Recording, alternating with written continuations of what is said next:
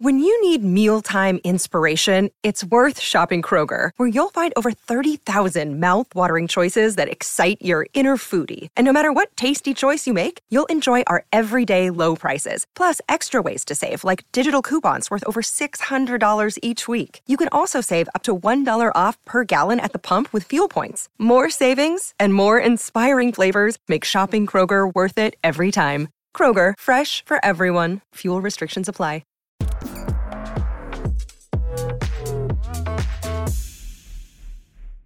Hello and welcome back. Here's why you need to watch today's Real Vision Crypto Daily Briefing.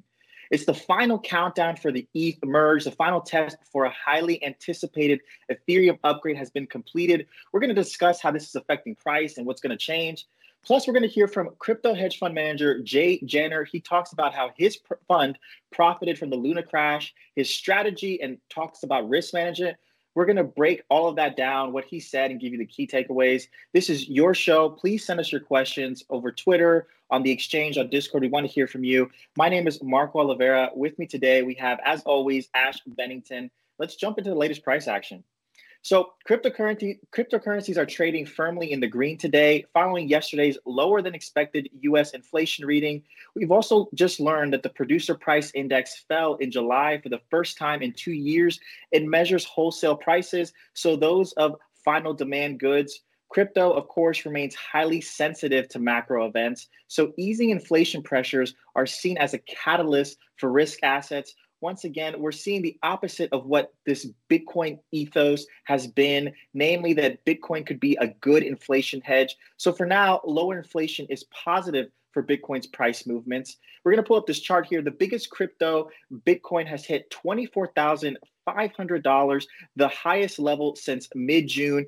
But the real, real star performer today is once again Ethereum. It's up around 19% over the past week to go above $1,900. Industry experts point out that this could be because of positive developments ahead of the merge.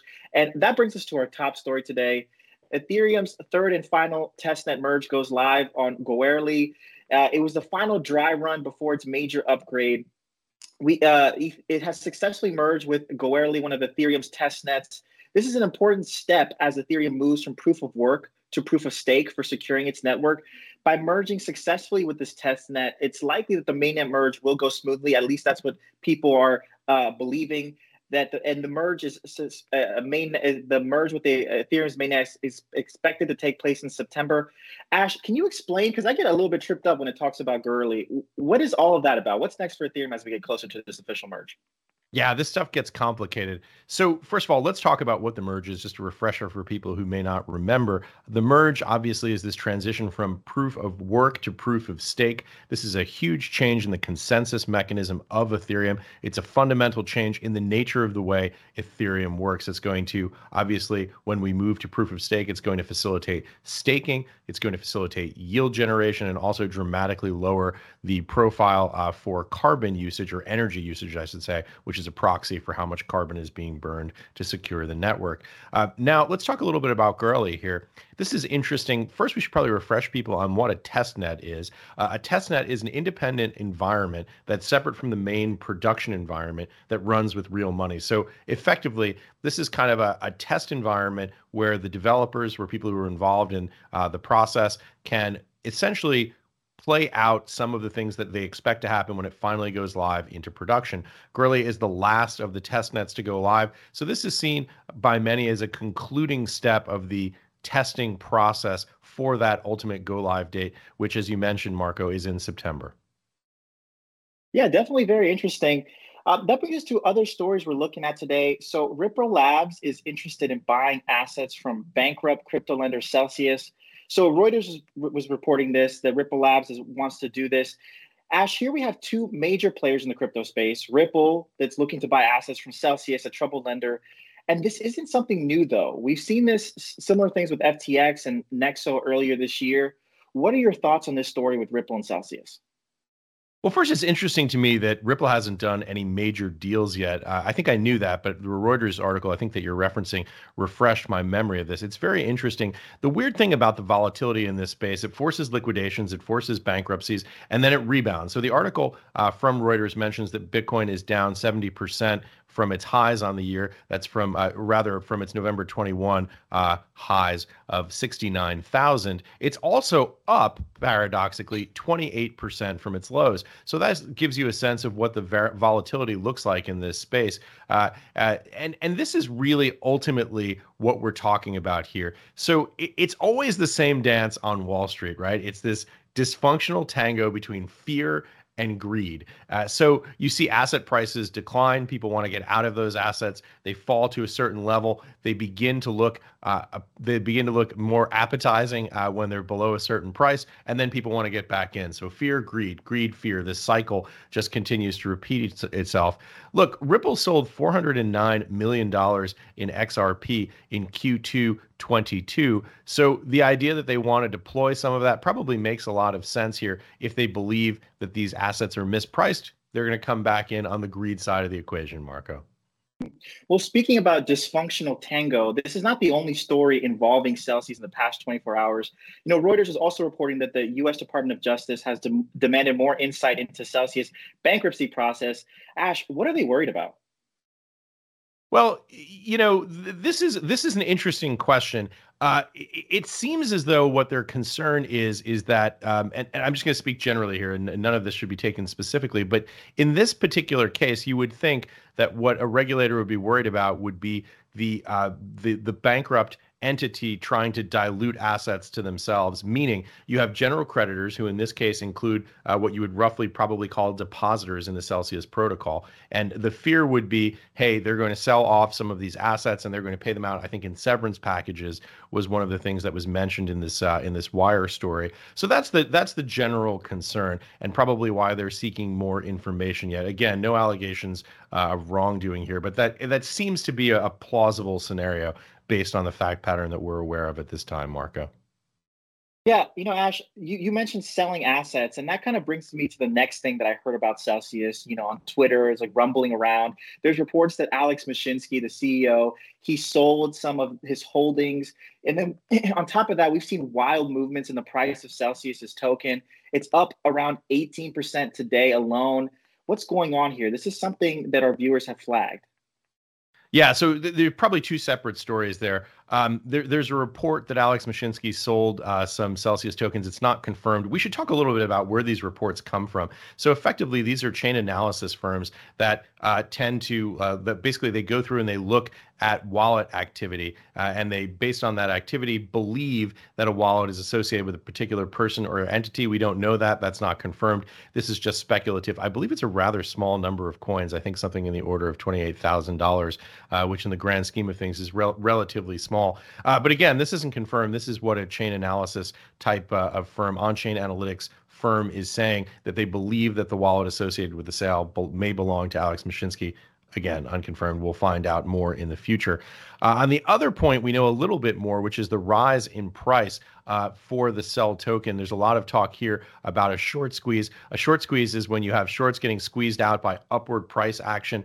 So what's happening here is pretty interesting. There's a story on Reddit that basically looks like the uh, Wall Street bets kinds of folks are doing something similar right now with the CEL token, as we saw on, for example, GameStop. Uh, this is obviously a story that we, we reported on extensively uh, a while ago, and that was the big news. And so we're potentially here seeing this thing again, this organized effort uh, to come in and, and buy the uh, buy the CEL token. It's obviously surged dramatically in price uh, since the lows. I think it was trading as, at around 15 cents. I'm looking right now on my screen, uh, trading at about uh, two dollars and 38 cents. So whatever that is, like a sevenfold increase from where it was. A considerable move, Marco.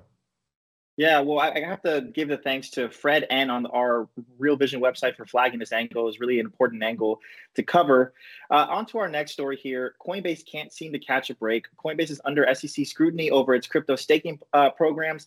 This the popular exchange re- received investigative subpoenas from the SEC and other regulators over its crypto yield and staking products. Man, Ash, when it rains, it pours. Just yesterday, we covered Coinbase's revenue loss of over a billion dollars. This is on top of the news of the layoffs, on top of the news of multiple other investigations going around. What do you make of the SEC poking around here? What are your thoughts? Uh, well, first, let me just say I'm looking at the chart right now, and it's up about uh, 3% on the day, trading around, looks like 97, 96, 98 on my screen. Uh, so apparently, there's not been uh, any cascade down effects on this.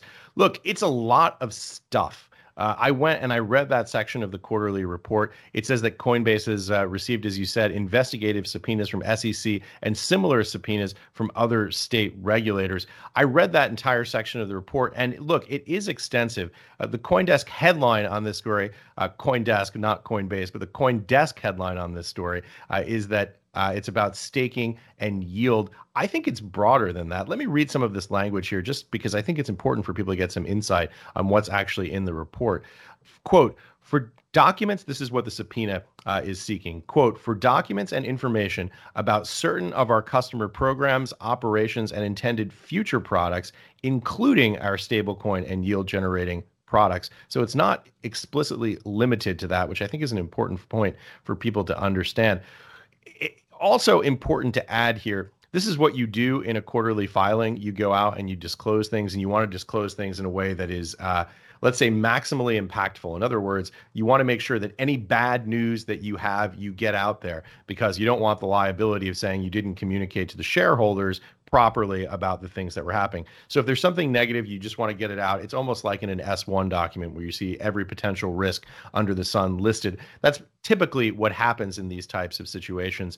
Uh, you know, for me, when I read that language, it sounds like regulators are really just trying to get their head around what these products are about. When you hear uh, SEC, you have to think immediately at least i think that a big chunk of what they're wondering here is the the, the most basic and fundamental age old question in crypto which is this.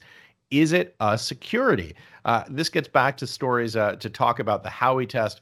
Is this are, are these products that coin uh, coinbase is listing uh, considered securities by SEC. And so when you mention when you mention the subpoena, uh, that's sort of what I think of, just generally speaking on this story. So there's there's a lot of stuff going on here, uh, and and you know, I, I, you have to believe on the staking side that what happened with Celsius and what happened with some of the other yield generating plays that it's getting a lot of attention right now from regulators because of because of those considerable failures that we've seen here over the last few months. My own take on this is that if something looks like a banking product, it walks like a banking product, it talks like a banking product, they're probably ultimately going to get regulated like a banking product. And I think that that's that's at least my, my broad take on what's happening uh, in the staking uh, field.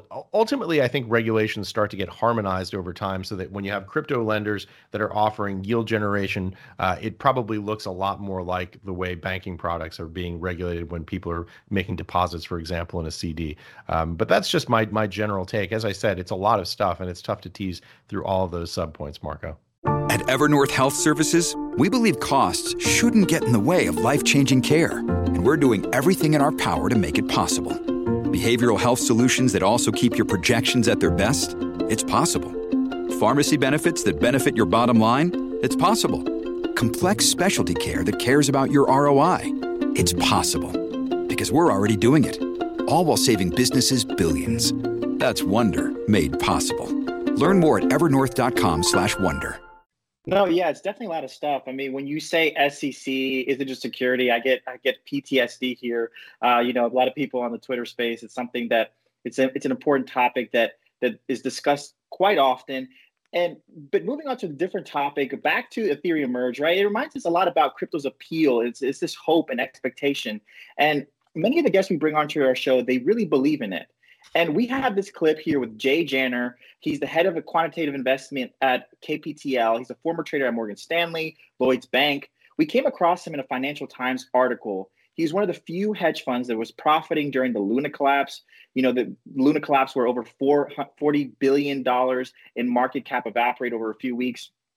What was interesting to me is that even though he's the head of a fund that trades cryptos, his thoughts on crypto and decentralization might surprise our viewers. Let's take a listen. I, I still um, sort of disagree with my son about something fundamental. my son believes that decentralized uh, databases and blockchains are, is the future of humanity. Um, I am I'm an old guy. I'm 65, so I'm much more skeptical about lots of things. And I agree that that decentralized, you know, and blockchains and all of this will be important and so on. I don't think we quite understand how, but there is a fundamental problem with coins, with crypto coins, in that you're you don't own a security. You do not own a piece of the action. You do not have a dividend yield. You do not have a percent of a company. You cannot analyze, I don't know, the protocol that that that it for which that coin was generated. For example, Ether for Ethereum. Ethereum is a wonderful operating system for for you know protocol, etc. But you're not an owner of Ethereum. You have a coin called Ether, which will be used in that ecosystem. So it's the utility value of that coin, but that's incredibly hard to value as a mm. as an asset. So therefore, I believe that the volatility is here to stay for for a long time, and it's and I believe it's going to be traded emotionally mm. forever. I mean, I, I don't see how it's going to change. So emotional trading makes for very nice modeling. Unlike unlike um, uh, you know regular assets. Regular assets, you really should get your stuff together, understand what information is, you know, you know what the Fed is doing, what it dividends are, what this company is doing, what that and this and the other. You should have to correlate everything and in your head, and then coming up with a model to to to sort of to trend follow that is it's, it's a little far fetched. Whilst this is really fascinating, Jay, because it's a different take. Many of our guests say that they see the crypto asset space beginning to mature uh, over the years to come that eventually we're going to see something that looks more like a traditional capital markets model. But you're saying in your view no. In fact you you're a bit skeptical of that idea. You suspect that the volatility is here to stay because of the fundamental nature of what the claim on the asset itself is. Exactly. It, it is nothing more than a coin, uh, you know, fiat coin, dollar against euro. Well, dollar against euro, there's a lot of fundamental you can talk about why it's worth, you know, practically one to two, and and you can you there is some emotional part to it, but essentially you have to know the economies of the United States, economies of Europe, et cetera, and then you have to know the the the, the you know the purchasing parity, economics of it, and all that other stuff. Um, but you know, what makes Bitcoin be worth 10,000 and not 1,000 or what 100,000? And why is it now worth only 10,000 and eh, or 20,000, whatever it is? I mean, all of that is is is depends depends of if money leaves the system, comes into the system, if it correlates to Nasdaq. Nowadays, it's correlating to Nasdaq. That usually wasn't that the case. Right. You know, that wasn't the case, et cetera. So, you know, I think I think you're pulling straws if you believe that you can come up with a model of value for coins. And I don't think I don't think if Goldman Sachs or Morgan Stanley or any of these guys start trading this stuff with big money, it's going to all of a sudden find its true value or reduce volatility. I think they're just going to be those crazy guys in the corner trading that weird stuff. Um, and and and and so I, I disagree I, I think they, they do have value, but it's a, do, a different kind of asset. It's an asset that didn't exist before because it's a kind of a utility asset, but it doesn't give you a claim to anything at all. You know, Ash, it's really interesting. Uh, Jay Janner, he's talking about the security issue as well as Ethereum, tying in these two top stories today. But you know what strikes me the most? This clip actually reminds me of one of the first interviews I was sitting in, and the producer, or the associate producer chair at the time.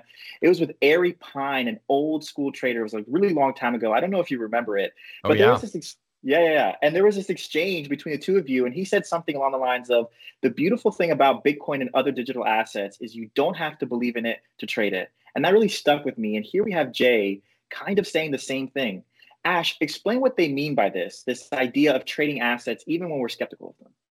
Well, first, great callback to Ari Pine. We should have Ari on again. That was a fantastic conversation. You know, look, he, here's the thing.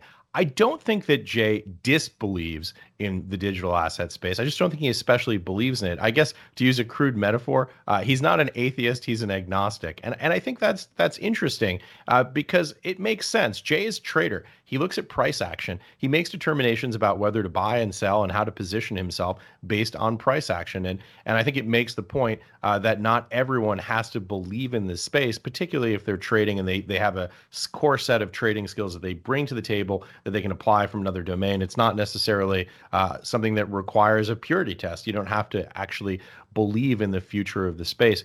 You know, I'm not 100% certain that I agree that there are no fundamentals in crypto. And and by the way, that's okay. That's what that's what makes a market. That's what makes a conversation is people have different perspectives and you don't really know. It's like the future is always uncertain. And so so we think about these things. I, I think there are actually plenty of fundamentals to look at in the space. Things like uh, wallet address creation, network volumes, et cetera. Um, so, you know, he's right that this has been trading like a speculative risk asset. Crypto prices have obviously been correlated to central bank policy, correlated to liquidity. Uh, the old joke about how the correlation trade goes to one. Uh, you you basically you know what Bitcoin did on any given day if you know where the Nasdaq 100 finished the day because they've been they've been so intensely correlated. Does that stay the case forever? Maybe not but maybe you know predictions are hard especially about the future uh, but what's interesting about traders is that and the reason why i think it's so great to have folks on like jay janer is that they don't get caught up in all of the speculative metaphysics right? They just are saying hey i'm looking at price. This is what's happened in the past. This is what i foresee happening in the future. You know is any individual always right? No of course not but it's a valuable and interesting way to look at this asset class so that we can get some understanding uh, and we can explore what's happening in there from a different perspective, Marco. Yeah, pr- predictions are definitely really hard to make. And that's why I think it's important when you're setting up trades to kind of also set the structure of your portfolio. It's kind of like a it's another element to add that kind of takes away from having to pr- make your your main point be the uh, predictions. And so in this next clip, you guys discuss how his fund structures the trading portfolio and what they do. Let's take a listen in, in crypto land is if there's a uh, huge bull market, speculators go into perpetuals much more than they go into cash. So the, the volume of perpetual trading in, in, in, in crypto is double the size of cash trading. Okay, so, so it's much bigger. It's, it's tremendously much bigger uh, so all of the speculators they go into perpetuals because with a lot less money, essentially you just post uh, collateral, you can have the same position uh, as the cash. So whenever there is a bull market, like in 20 at the end of 2020, the beginning of 21, um, these perpetuals became much more expensive than cash, which which means us arbitrageurs, people that um, try to benefit from that. What we do is we buy the cash, sell the perpetual, and keep that, that difference because eventually that difference narrows down. For example, when the market turns, uh, that does narrow, goes to zero, and I'm short that spread. Uh, another thing that happens, of course, is that that spread is simply very volatile. So we tend to do something like two, three thousand trades a day, right? Because we're we're we're essentially arbitraging that spread between the futures and cash. That's what we did in Bohr for, we do that with 94% of the, of the fund. The other 6% of the fund is dedicated, that was put aside for collateral, to put as collateral against long shorts, the stuff that I had been building for my own money, right? For all the years before. So I, what I wanted to do is I, I wanted to tell my friends, look, I tell you what, a little piece of this fund will be dedicated to long short positions and may give you a little extra money, a little extra return. Uh, and and what happened was for this particular fund, we made for in the seven months of of 20 uh, of uh, 2020, we made 18% after fees, and last year we made 61% after fees with no losing months. Um, so so you know everything was is was going fine, but uh, we're virtually zero return this year in that particular fund. Now you may ask, "Oh, that's crazy. How how did that happen?" Well, the since November we've had a crash in crypto, or some people call it a crypto winter because it's actually a slow, painful ca- crash that's taken eight months. Um, and what happened there is that the, the futures, they collapse to cash or they become even negative to cash because as you can imagine, speculators start going the other way. And, and, and, um, and so that trade of buying cash and selling futures is no longer profitable because the futures become negative. So most of our position is in cash. We don't, we're not virtually positioned anymore, 96% of the portfolio, waiting for the market to stabilize. Because this particular drop in the markets, and by the way, it's not only in the crypto markets, as we know well, um, is just, we're just waiting it for it to stop. Uh, when it stabilizes, perhaps it comes back up and so on. That's when hopefully these spreads will normalize, come back to being normally what they are, which is positive, et cetera. Ash, there's a lot to unpack there in that clip. Jay mentioned that 94% of the fund is dedicated to arbitraging the spread between perpetual futures and the cash market. Why don't we start there? For those who don't know what perpetual futures are, give us the basics. Break down this arbitraging idea. Yeah, so perpetual futures, also known as perpetual swaps, they're a derivatives instrument. They're very similar to traditional futures, except they don't have an expiry date, hence the perpetual. Uh, so they just continue and you can continue to hold them. So it's an easier way for investors to get longer term exposure from a derivatives position to an underlying asset. Why would you want to own perpetual swaps instead of the underlying? Uh, mostly it's because of the capacity to lever up the position because these are synthetic. They're not relying on anyone holding the underlying. Uh, so, uh, as Jay said, they are larger than the cash market. I think he says by a factor of two because of the leverage, and he he alludes directly to that in that clip. So so what does he do is the second question here. So this is an arbitrage strategy that relies on price differentials between the cash market and the uh, and the futures market. So uh, perpetuals become more expensive than cash. There's higher demand that drives up the price. You get this contango situation where you have the future uh, price being higher than the current spot. The opposite is backwardation. Uh, so what arbitragers are doing and what Jay is doing in this particular case is he's buying the cash position while simultaneously selling the perpetuals position. Eventually, they converge. Uh, since crypto winter, uh, they collapsed to cash, meaning that spread eventually went negative. That's the game that he's playing, Marco. Yeah, definitely went negative. And he said that uh, he's 96% in cash, which I actually also found really interesting. But I, I, wanted to ask you something else that he mentioned that really stood out to me is he said he's doing two to 3,000 trades a day do you need like a program or an algorithm to run this type of trade? Well, to do two to, uh, two, two to 3,000 trades a day, you would certainly need a program, but the underlying strategies don't actually require uh, any type of algorithmic trading. You can put these positions on manually so that you can, you can, for example, buy the cash and sell the perpetual uh, simultaneously just just manually. So that doesn't require a computer to do. But it's important to, to, to note precisely as you say that went negative, meaning they are currently uh, in backwardation. In fact, uh, it's the deepest backwardation uh, since 2020 right now, meaning that inversion of that future curve. You see the the spot uh, considerably uh, above where the perpetual or the future price is.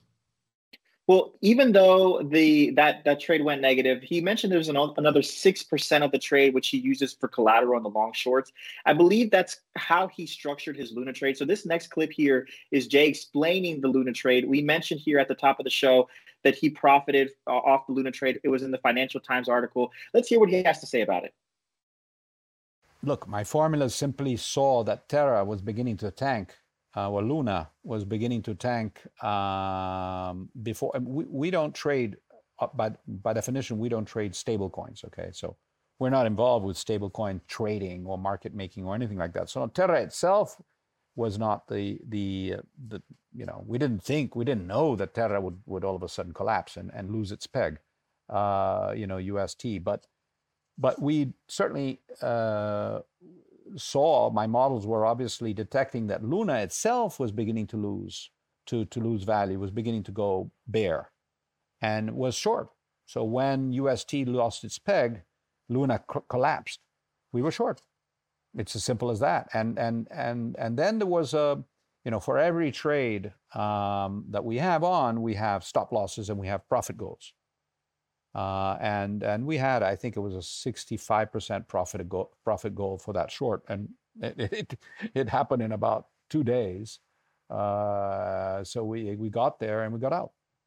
That's as simple as that. But you know, I think the, part that maybe I don't know if they, I mean, I I didn't mean to say that we made millions of dollars in that particular trade. It was just a very successful trade.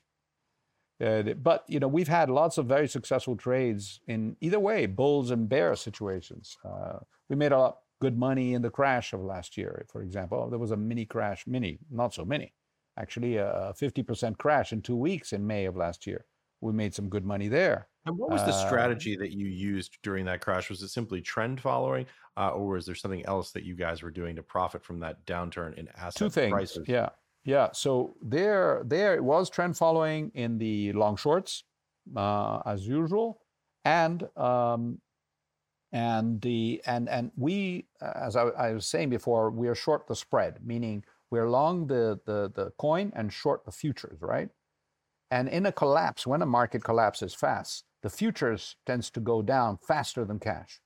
Why? Because all the speculators get out, right? And there are more speculators in the futures than there are in the cash. The volume is double, as I said. So, so they got out first, and then the hedgers come in and they hedge and they go down. So the, the spreads went from being positive to being negative, and we were short that spread. So, so we made money in both situations, in the spread trading as well as in being short the long short.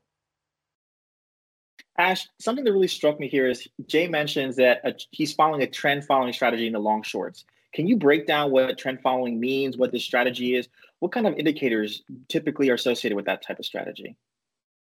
Well, there's an old joke that there are only two types of trading strategies. Uh, the first is mean reversion, which means that when you see outperformance on a particular asset or underperformance on a particular asset, it will ultimately converge back to its traditional pattern. Uh, and the second uh, is trend following. Trend following, if you want the short description of it, it's the old Wall Street joke. Why did you buy the stock? Well, I bought it because the price went up. Uh, so trend following is basically coming in uh, and uh, and and if and following what you see as a trend. You can see this on any number of technical technical indicators. Typically, people look at moving averages. When you see wild breakouts above moving averages, it's a signal uh, that folks are piling into that trade, uh, and then other folks will follow. Now, it gets a lot more complicated than that. Obviously, uh, you can bring in things like algorithms to pick entries and exit prices. People use things like VWAP, uh, that's the volume weighted average price, to think about where they get in and out of uh, positions on a tactical level.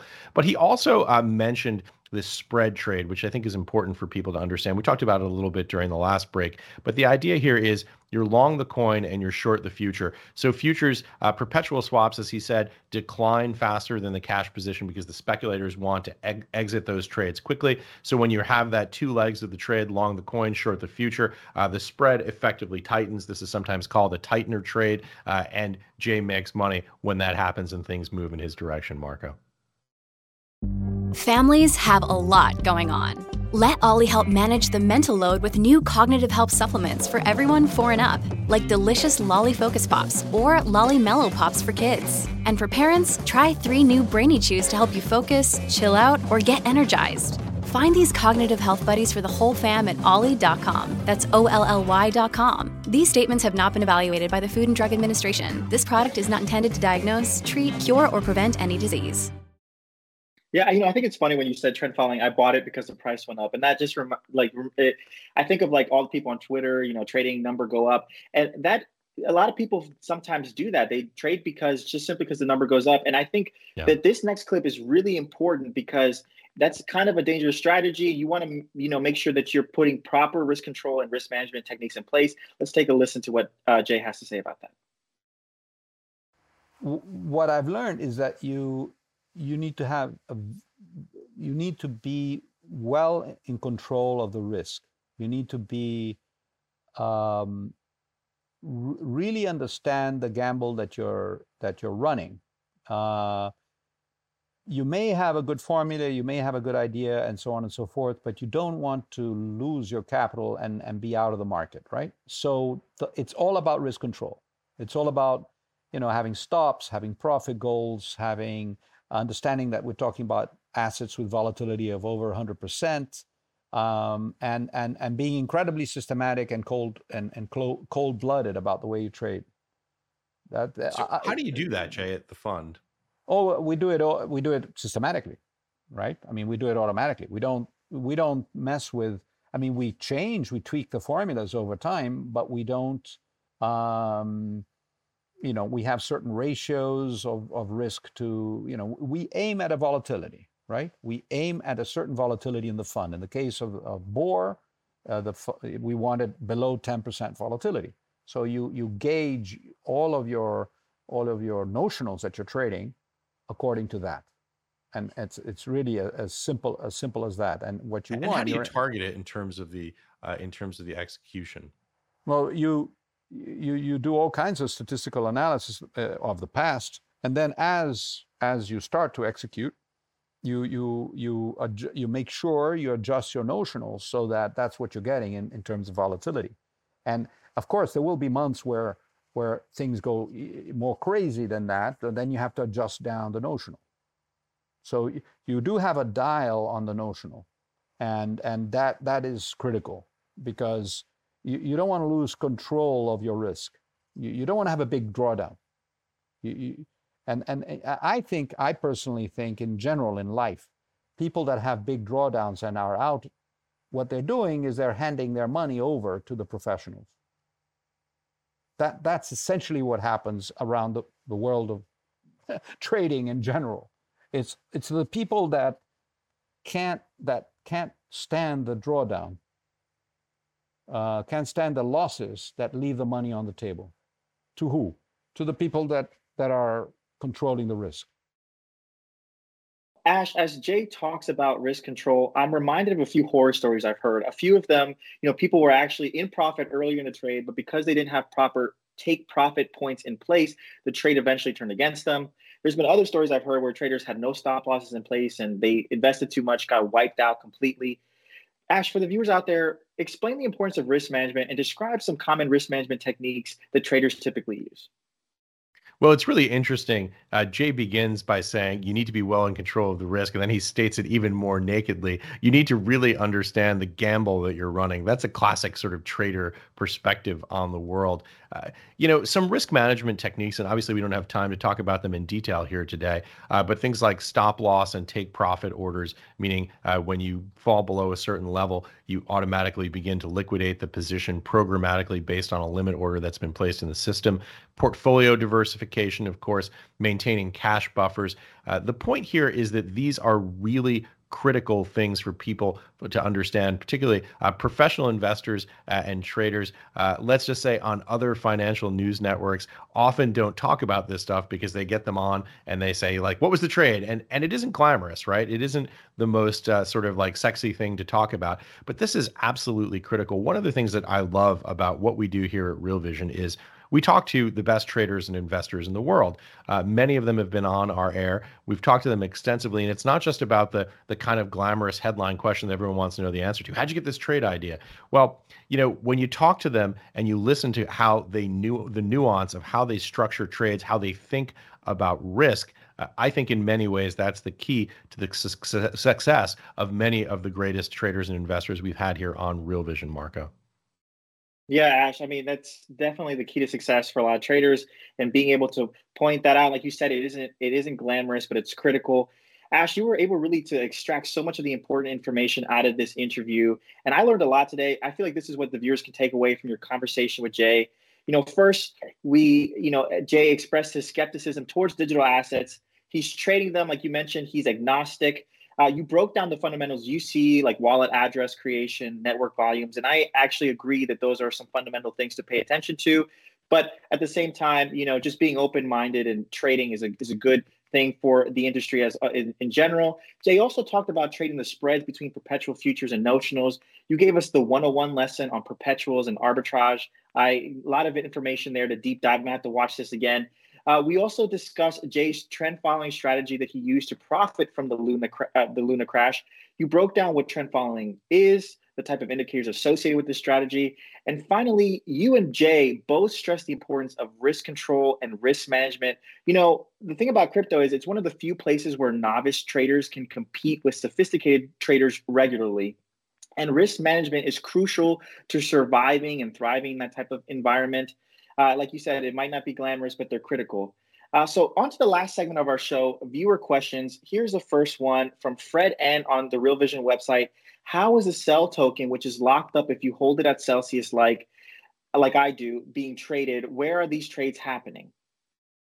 Yeah, so this is a great question. So first, let's talk a little bit about what's happened at Celsius. These they have effectively gated withdrawals uh, and other transactions, meaning they are not making redemptions on outstanding claims. However, these tokens are still being traded uh, in the secondary market. I think we have a chart here. We can see uh, real quick. This is the uh, CEL ETH pair volume that we see on Uniswap. This is obviously a DEX, a decentralized exchange. So you know you can effectively have the tokens trading freely, even when there's been a redemption freeze by the issuing entity. I hope that helps, Fred.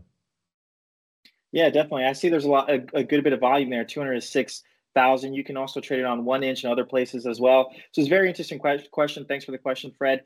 Uh, on to the next question from VS. This comes off the RV Real Vision website. Please describe the yield in ETH very simply, Ash. Yes, it's a great question. Uh, the challenge, obviously, here is very simply. So, the idea here in proof of stake is that individual holders of Ethereum can effectively lock their ETH up uh, and generate a, a, yield by having it locked, so that you have effectively this this cha- this difference between the uh, the the cash price and the future price. That's how you get your yield curve.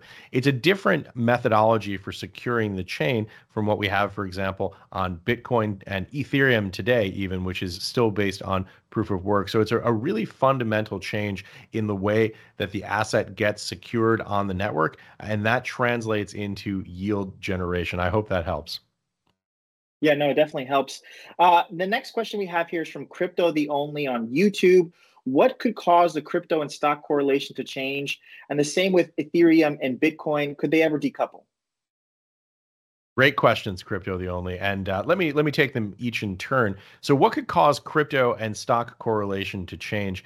You know, this is a really interesting question. I actually just spoke with Mark Yusko yesterday uh, from Morgan Creek, one of the great hedge fund managers in the space, and he made this important point about thinking about Bitcoin prices, in fact, all digital asset prices. And what he said is you have to remember when we talk about Bitcoin going up, Bitcoin going down, you're talking about it in US dollars. So the base unit that you're thinking about these currencies in obviously is a hugely important part of understanding price. So why do I bring this base unit thing up when the question is about correlation uh, to equity markets? The answer is because what we're seeing right now is this liquidity driven trade in crypto when you see the price of uh, when you see the price of crypto rise or let me say take it the other way around. When you see central banks expanding their monetary policy when you see them becoming more accommodative you see the prices rise because there's more liquidity flowing into the system. And the converse when you see central banks tightening which is the cycle that we're in right now when you see central banks tightening you see prices decline.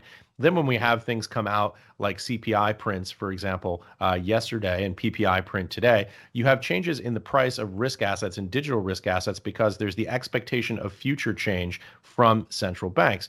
So when you had, for example, uh, the CPI print coming out cooler than it had the prior month in July, what you saw was a rise in uh, digital asset prices. That's because investors are speculating that, okay, the Fed is not going to have to clamp down liquidity and raise like 100 basis points next time because inflation is totally out of control.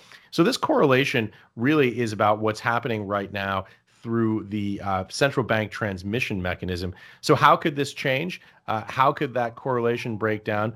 Well, if, for example, many Bitcoiners have always made the case that that Bitcoin is an asset that they're very passionate about because it's off the grid and it it has central banks have less ability to dilute it. Now, I know we've just made the counter case, but in their thesis, which is very different from what we've seen to date, which doesn't mean that it can't happen in the future, is if you have an, an event, for example, uh, hyperinflation over a period of time, you may have Bitcoin specifically being a store of value function asset, meaning people want to run away, in their view, in the Bitcoiners' view, from the US dollar uh, into Bitcoin because it's not subject to central bank dilution. We haven't seen that yet. But again, the question is what could cause this decoupling at some point in the future? Uh, so, Ethereum and Bitcoin, could they ever decouple? Sure, absolutely. Why not? Uh, story specific to either one of those protocols. For example, I'll, I'll, give you a hypothetical. This is not the case. It's just a, a counterfactual for a thought experiment. But if when the uh, transition took place on testnet, if there was a significant problem involved in uh, in that transition, if something came out in the testnet that made it look as though the transition to proof of stake was problematic, it probably would have been likely that you would have seen a decline in the in the Ethereum price when that happened. Now, if on the same day you had positive news on inflation, you could see, you know, you could see the uh, central bank trade in Bitcoin drive the price higher, so you could have that divergence between Bitcoin and Ethereum. You know, Ash, as you mentioned this Ethereum and the, you know, the test with GoerliNet, the transition from proof of work to proof of stake, that actually brings us perfectly to our next question from Crypto J from the Real Vision website. He, he's asking, how do you assess the prospects of an ETH proof of work fork? What what are your thoughts there? You know, it's an open question at this point. You you read you read about the the I think Justin Sun was talking about uh, the potential for a hard fork here. Uh, we we really don't know. This is one of these really challenging things and, and trying to assess it. Let me just give this sort of general commentary about how how I think about about this process more more broadly. And this is a this is a very specific question, but I, I want to give a little bit of general context here. So the general assumption that most folks in the space seem to be making based on the price action is that the this the test scenarios have gone extremely well for the Ethereum merge, the transition from proof of work to proof of stake. Uh, you know, look, we have some of the smartest minds, literally the most brilliant people on the planet in the digital uh, asset ecosystem in cryptocurrency working on figuring out this merge. So there's this this broad sense of I think um, you know feeling of optimism around how well this transition is going. It's been likened to changing the jet engines on a plane at 50,000 feet in terms of the level of complexity of the engineering to do this into a main net while the protocol is still running. You know, my feeling on this is while there are certainly very positive signs, and you do have many of the most brilliant minds in the space working on it, there's still uncertainty. This has never been done before. And when I look at the price action, I don't see uncertainty, I see complacency. That's not suggesting that there's going to be a catastrophic failure in September uh, if the merge happens on that date. I'm just saying, look, we just don't know how this is going to work at scale when there are huge hundreds of billions of dollars behind this. Things may look a little bit different than they do in the testnet. In my view, at least, uh, I think we see a little bit more complacency. And I don't usually give opinions on this kind of stuff, but I, I just it, it, just feels to me like the trade has been in one direction. Every time something happens, every time there's a there's a milestone that's met along that transition schedule to uh, to uh, proof of stake, everyone comes out and celebrates and their champagne corks and the price goes up. And I, I just wonder, hey, listen, maybe the odds are, are 50, 50 basis points, one half of 1% that there's a negative impact. I just don't think that you can you can totally eliminate that. You get into this question of you know what happens when you have high impact, low probability events. They're very difficult to price. Uh, things like, for example, uh, the risk of hurricanes to insurance companies in in traditional stock markets. So we're just going to have to wait and see on all of those things. And there really are no certain answers that one can give now uh, on either the this specific question about the the proof of work fork. Uh, we already have Ethereum Classic, so I guess if you're interested in that, there's already a, a way to participate in it. But you know, a lot of uncertainty, a lot of unanswered questions. Right now, I think it's reasonable to say that the price action in the space is suggesting uh, that uh, that investors are really shrugging off those concerns. Maybe that's something that should make you think. Yeah, and as you mentioned, you know, we already have Ethereum Classic, and you know, even if we did have a proof of work fork, I mean, is there any? We there's no indication that it would be successful. Would developers transition to it? You know, there's a lot of questions there. So definitely something that we have to keep an eye on uh, but maybe something that we can answer in the future and have a great guest on on the show. And right? and listen, by the way, we've already seen this with Bitcoin. We you have things like yeah. BSV. So we we we saw those. Uh, I remember during the 2017 uh, cycle, I was covering this over at uh, over at CoinDesk, and I and I remember exactly these conversations. Uh, and uh, if you do have a hard fork, look, you can you can you can have a fork if some group of, of miners or validators uh, in the ecosystem decide to transition. That doesn't mean that, that it's a catastrophic failure of the underlying protocol. I, I remember this very well during the block size wars. If uh, you're interested, Google block size wars on Bitcoin. You can get a little bit of context. And the bottom line is uh, here we are in 2022, and Bitcoin, the main uh, protocol, is still chugging along. Exactly. So who knows? I guess TBD. well you know, Ash, thanks for a great show. That's it for today's show, everybody. We have a great episode of Raoul's Adventures in Crypto coming out tomorrow. Uh, Raul sits down with Ben Mezrich. Ben Mezrich is a best-selling author, screenwriter, founder of the Ben Mezrich NFT project. His work, you can see his work in movies such as 21, The Social Network. They talk about the collapse of legacy media, cre- creating narratives in this wild and crazy world of Web3, and how NFTs might flip the film industry on its head. It's an episode you don't want to miss. See you next week live on Real Vision Crypto Daily Briefing.